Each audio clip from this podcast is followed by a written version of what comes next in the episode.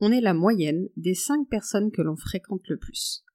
Au-delà de cette phrase que vous avez sûrement déjà entendue, voyons ce qui se cache derrière et quels sont les enjeux réels du choix de son entourage et concrètement qu'est-ce qu'on peut faire pour choisir son entourage?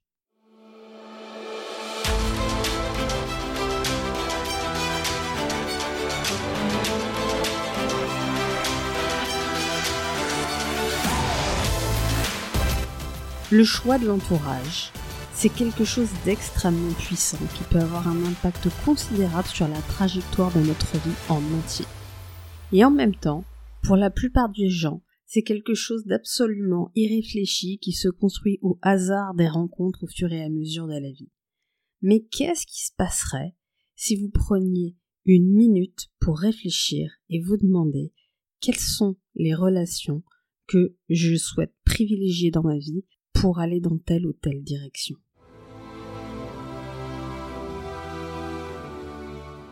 Bonjour à tous, je suis Magali Wagner, je suis coach, entrepreneur, investisseuse. Au quotidien, j'accompagne ceux et celles qui veulent s'accomplir dans tout ce qui compte pour eux, à se créer une vie inspirante, sécurisante, empreinte de légèreté et de liberté. Je les aide à clarifier ce qu'ils veulent vraiment et qui a du sens pour eux, et à trouver et mettre en œuvre les stratégies les plus efficientes pour l'obtenir en se délestant de leurs freins intérieurs et extérieurs.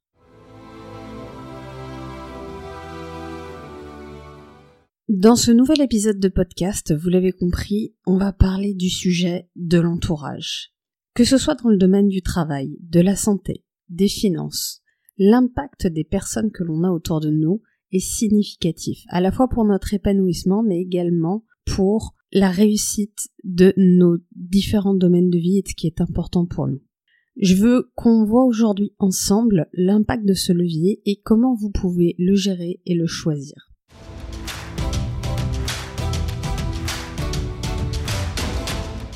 Probablement que vous voyez déjà l'impact de l'entourage sur les personnes. C'est assez incroyable, c'est quelque chose qui moi m'a frappé dès le lycée de réaliser que dans l'entourage d'un fumeur, c'est marrant, il y a essentiellement des fumeurs. Dans l'entourage d'une personne qui va aller boire tous les samedis soirs, il y a essentiellement des gens qui vont aller boire le samedi soir. Dans l'entourage de personnes qui vont aller faire du sport et à la salle de sport, il y a principalement des gens qui font du sport et qui vont à la salle du sport.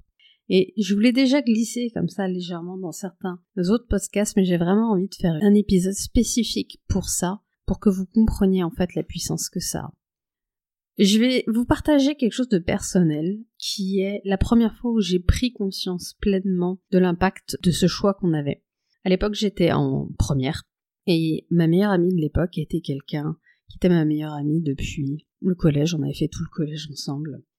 Et c'est quelqu'un avec qui je m'amusais beaucoup, avec qui on faisait plein de trucs fun, c'était assez sympa. Mais c'est quelqu'un qui était en train de commencer à s'entourer d'un entourage de type quartier. Elle se sentait valorisée par le fait d'être avec des hommes plus âgés, qui venaient en survêt fluo et qui avaient des habitudes de vie qui étaient pas ultra saines. Et ça commençait à créer de la distance entre nous. Elle allait de plus en plus souvent en soirée pour boire un coup avec eux. Et moi, il y a certaines fois où j'y allais et ça pouvait être sympa. Mais je sentais cette espèce de crispation que c'était pas, c'était pas juste pour moi.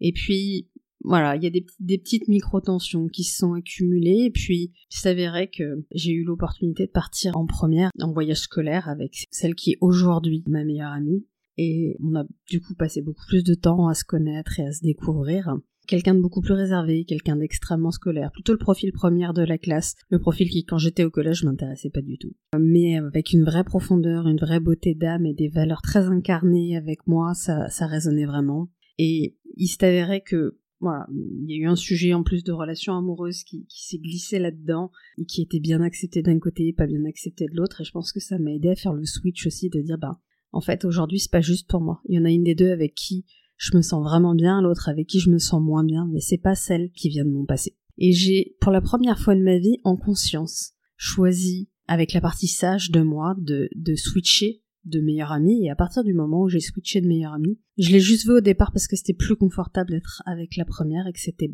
ça l'était beaucoup plus d'être avec la seconde. Et au quotidien, j'étais plus heureuse, j'étais plus alignée, on fréquentait des gens avec qui, bah, voilà, qui me ressemblaient beaucoup plus. Et c'était plus cool pour moi Mais ce que j'avais pas mesuré à l'époque, c'est l'impact que ça aurait sur tout le reste de ma vie. Parce qu'évidemment, quand la personne que vous fréquentez le plus et l'entourage que vous fréquentez le plus sont des bosseurs, ce sont des gens qui préparent leurs examens, préparent leurs concours et réussissent, bah ça a une trajectoire complètement différente. Et c'est marrant comme, alors qu'on n'était même pas dans la même classe et qu'on révisait pas nécessairement ensemble, la courbe de mes notes et de mes résultats scolaires a complètement changé. Et jusqu'à aller au bac où, bah voilà, ça s'est super bien passé alors que un an, un an et demi auparavant, franchement, c'était beaucoup plus tendu. Et derrière, j'ai fait deux années de prépa, j'ai réussi à intégrer en trois demi pour ceux qui comprennent, ça veut dire j'ai intégré en deux ans. Et tout ça, j'ignore si ça aurait été possible, envisageable, pensable pour moi, si j'avais pas fait ce switch à ce moment-là, en fait.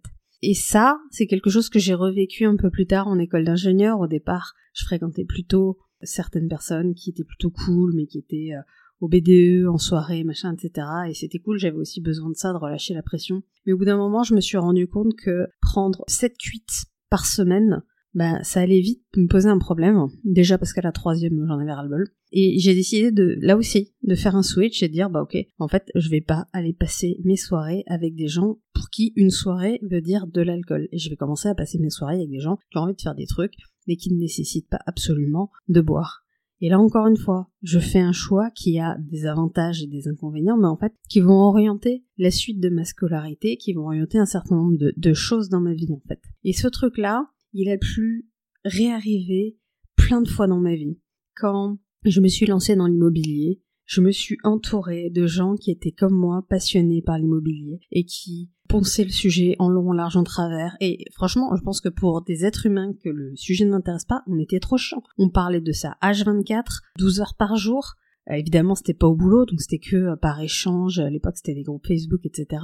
Mais j'avais mon équipe, je les voyais en dehors, on se retrouvait, etc. Ça fait un bien fou d'être avec des gens qui partagent ta vision et ton rêve quand en fait l'immense majorité des gens n'y croient pas et te poussent au contraire. C'est-à-dire que moi je les avais eux, mais en dehors d'eux, j'avais tous mes collègues de travail, ma famille, mes amis, et même mon mari qui me disait mais c'est n'importe quoi, c'est de la folie, on va dans le mur, les locataires ça paye pas, enfin c'est tous les poncifs habituels de il faut surtout rien faire. Ne faisons rien surtout, c'est plus prudent. Bon, je vous renvoie à l'épisode où je vous explique que ne rien faire c'est probablement la chose la plus dangereuse que vous puissiez faire de votre vie. Et on se crée un entourage quand derrière je bascule dans le monde du coaching et que je fréquente que des gens qui ont un vrai niveau de développement personnel et qui travaillent leur positionnement, leurs questions, le fait de ne pas faire d'injonctions, le fait de ne pas induire les choses chez les autres, d'essayer de comprendre la carte du monde de l'autre, ça change complètement les relations que vous pouvez avoir avec les gens. Et donc, à chaque fois que j'ai voulu développer quelque chose de fort dans ma vie, finalement, je me suis retrouvée à m'entourer de gens qui avaient peu ou prou euh, des valeurs communes et envie de développer ça aussi. Et quelque part, tout le monde fait ça. quand vous voulez devenir bon dans un sport, vous entourez de gens qui veulent être bons dans ce sport-là. Mais plus généralement, je veux que vous voyez que ça a un impact sur le reste de votre vie. Et je vous partageais que, il y a quelque temps, j'avais organisé un mastermind à la maison avec des amis qui sont coachs comme moi, et certains d'entre eux, je les avais jamais vus, et c'est assez drôle de se rendre compte que tous avaient des pratiques sportives, tous avaient une attention à une hygiène alimentaire. Alors pas tout le monde la même, mais en tout cas, tout le monde était vigilant là-dessus, tout le monde était vigilant à ce qu'il met dans sa tête, dans son corps, à comment il bouge son corps, etc. Et c'était assez incroyable en fait de voir que on s'était pas choisi pour ça, mais en fait tout le reste était en résonance également. Alors, je vais arrêter de vous raconter ma vie mais je voudrais qu'on étende ça, parce que finalement ma vie, c'est juste un exemple que j'utilise pour vous expliquer les choses. Mais ma vie, on s'en fout un peu, ce qui est intéressant, c'est la vôtre. J'aimerais juste que vous voyez avec lesquelles des personnes de votre entourage vous vous sentez tiré vers le haut. Vous sentez que vous avancez dans la même direction. Vous sentez que quand vous êtes avec eux, ça vous pousse à être une meilleure personne. Il y a un an, j'étais à un séminaire où, l'un des speakers a dit cette phrase, c'est euh, aimer quelqu'un, c'est aimer qui on est en sa présence. Alors, qui fait que vous vous aimez en sa présence en fait?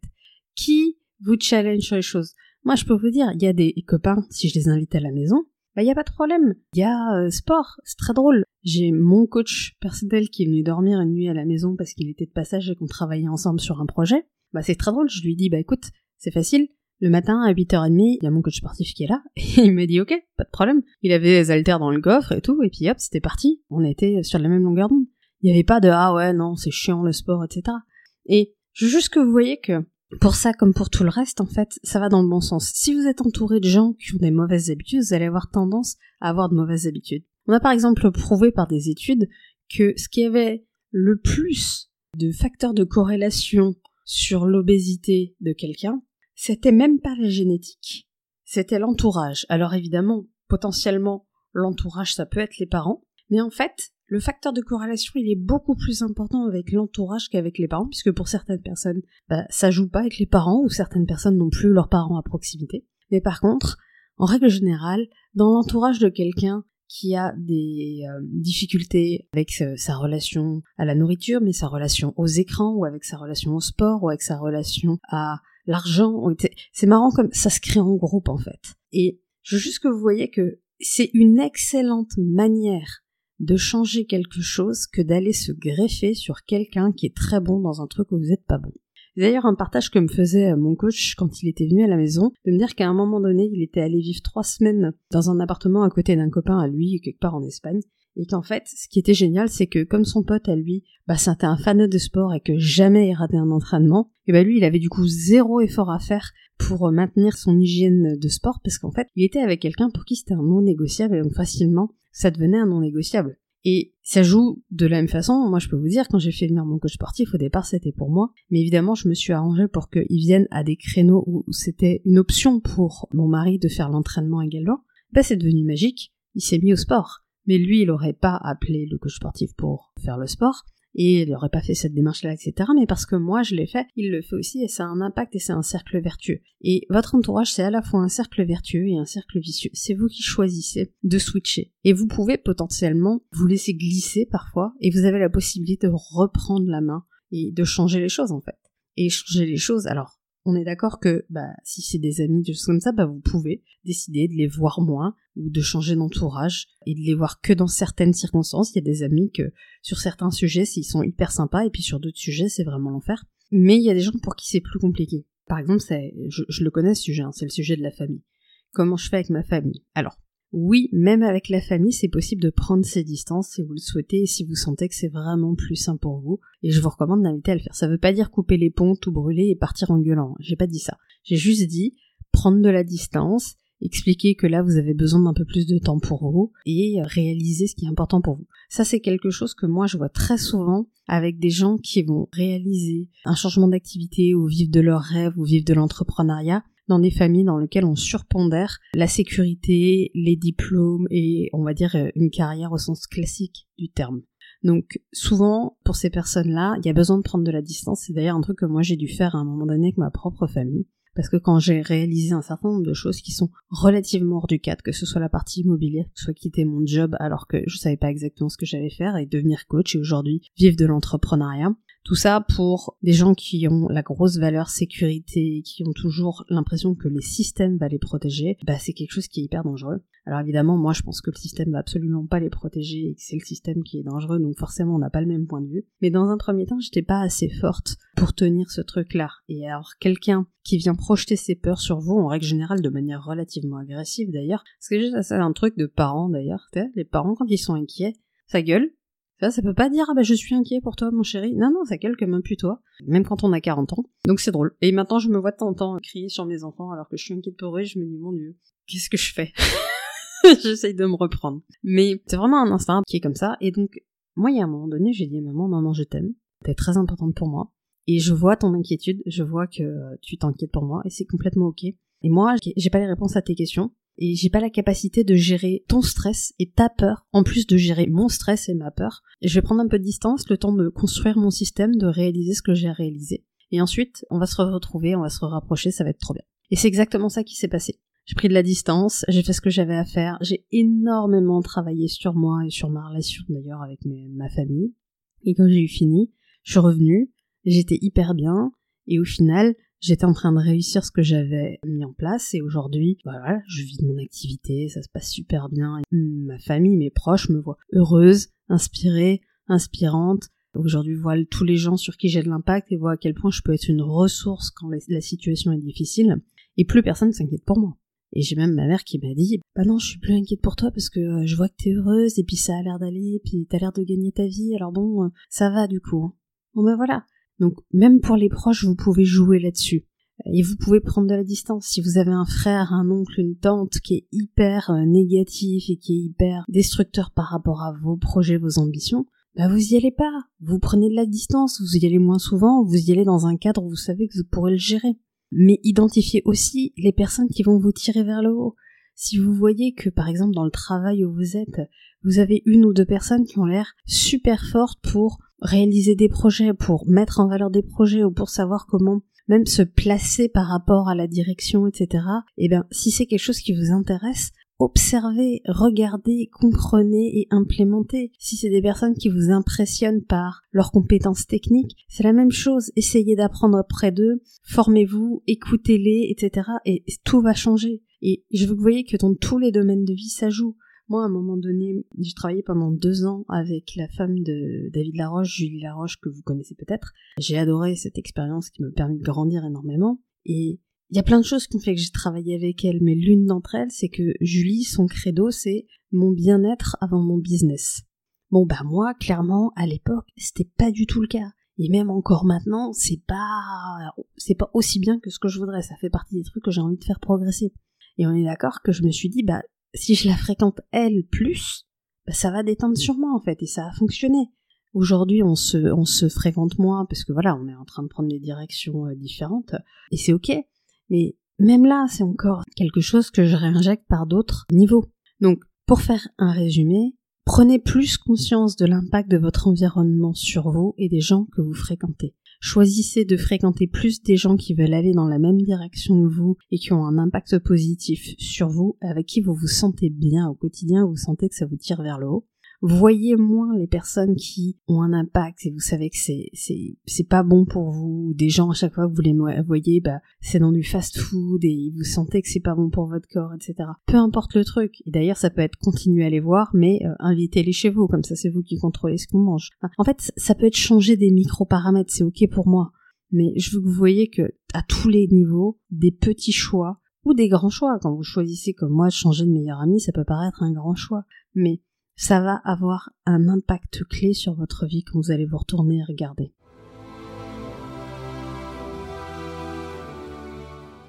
C'était tout pour euh, l'épisode de cette semaine. J'espère que vous avez kiffé, j'espère que ça vous permet de réfléchir et de repasser un scan sur votre entourage et pouvoir un peu mieux choisir avec qui vous allez concrètement passer du temps. Vous n'êtes pas obligé de passer le même temps avec tout le monde et voyez comment ça va vous permettre d'avoir un effet de levier, mais sans même que vous en rendiez compte, parce qu'on est d'accord que quand vous fréquentez, moi aujourd'hui je fréquente des entrepreneurs, des investisseurs, des performeurs, bah évidemment ça joue au quotidien sur ma manière de fonctionner, bien mieux que si je devais apprendre euh, consciemment dans des livres, dans des formations, tout ce que je sais. Le fait de les fréquenter, ça joue. Ah oui, et je voulais amener un petit détail encore dans cette conclusion il y a des gens que vous pouvez pas forcément fréquenter physiquement et qui vous inspirent. Mais aujourd'hui, au monde où il y a des livres, il y a Internet, et il y a des chaînes YouTube et un podcast, mais écoutez-les. Moi, mes mentors qui m'inspirent dans un certain nombre de sujets, j'écoute leurs podcasts, je regarde leurs vidéos, je lis leurs livres. Je vous invite à faire la même chose. Alors évidemment, écoutez mon podcast, ça me paraît un essentiel, mais au-delà de ça, vous pouvez passer ce temps-là avec les gens qui vous inspirent, soit en lisant ce qu'ils ont écrit, en lisant ce qu'on a écrit sur eux, soit en allant, bah, si c'est des gens qui sont encore en vie, la plupart ils ont du contenu sous une forme ou sous une autre, donc allez le lire, allez le consommer, et ça va vous permettre de faire comme si vous étiez avec ces gens-là. Et ça, c'est un autre effet de levier qui est hyper cool parce que si vous écoutez des podcasts, c'est même pas une action consciente, vous n'êtes même pas obligé d'y consacrer du temps. Vous pouvez le faire dans la voiture en allant au travail ou en allant poser les enfants à l'école. Mettez une attention de dingue sur les gens que vous fréquentez, sur ce que vous mettez dans votre tête, sur ce que vous mettez dans votre corps, et vous verrez, vous aurez une vie qui va progressivement aller sur la trajectoire qui est celle qui vous inspire vraiment, sans avoir à faire d'efforts au quotidien difficile. Je vous souhaite une excellente semaine et je vous retrouve la semaine prochaine. Ciao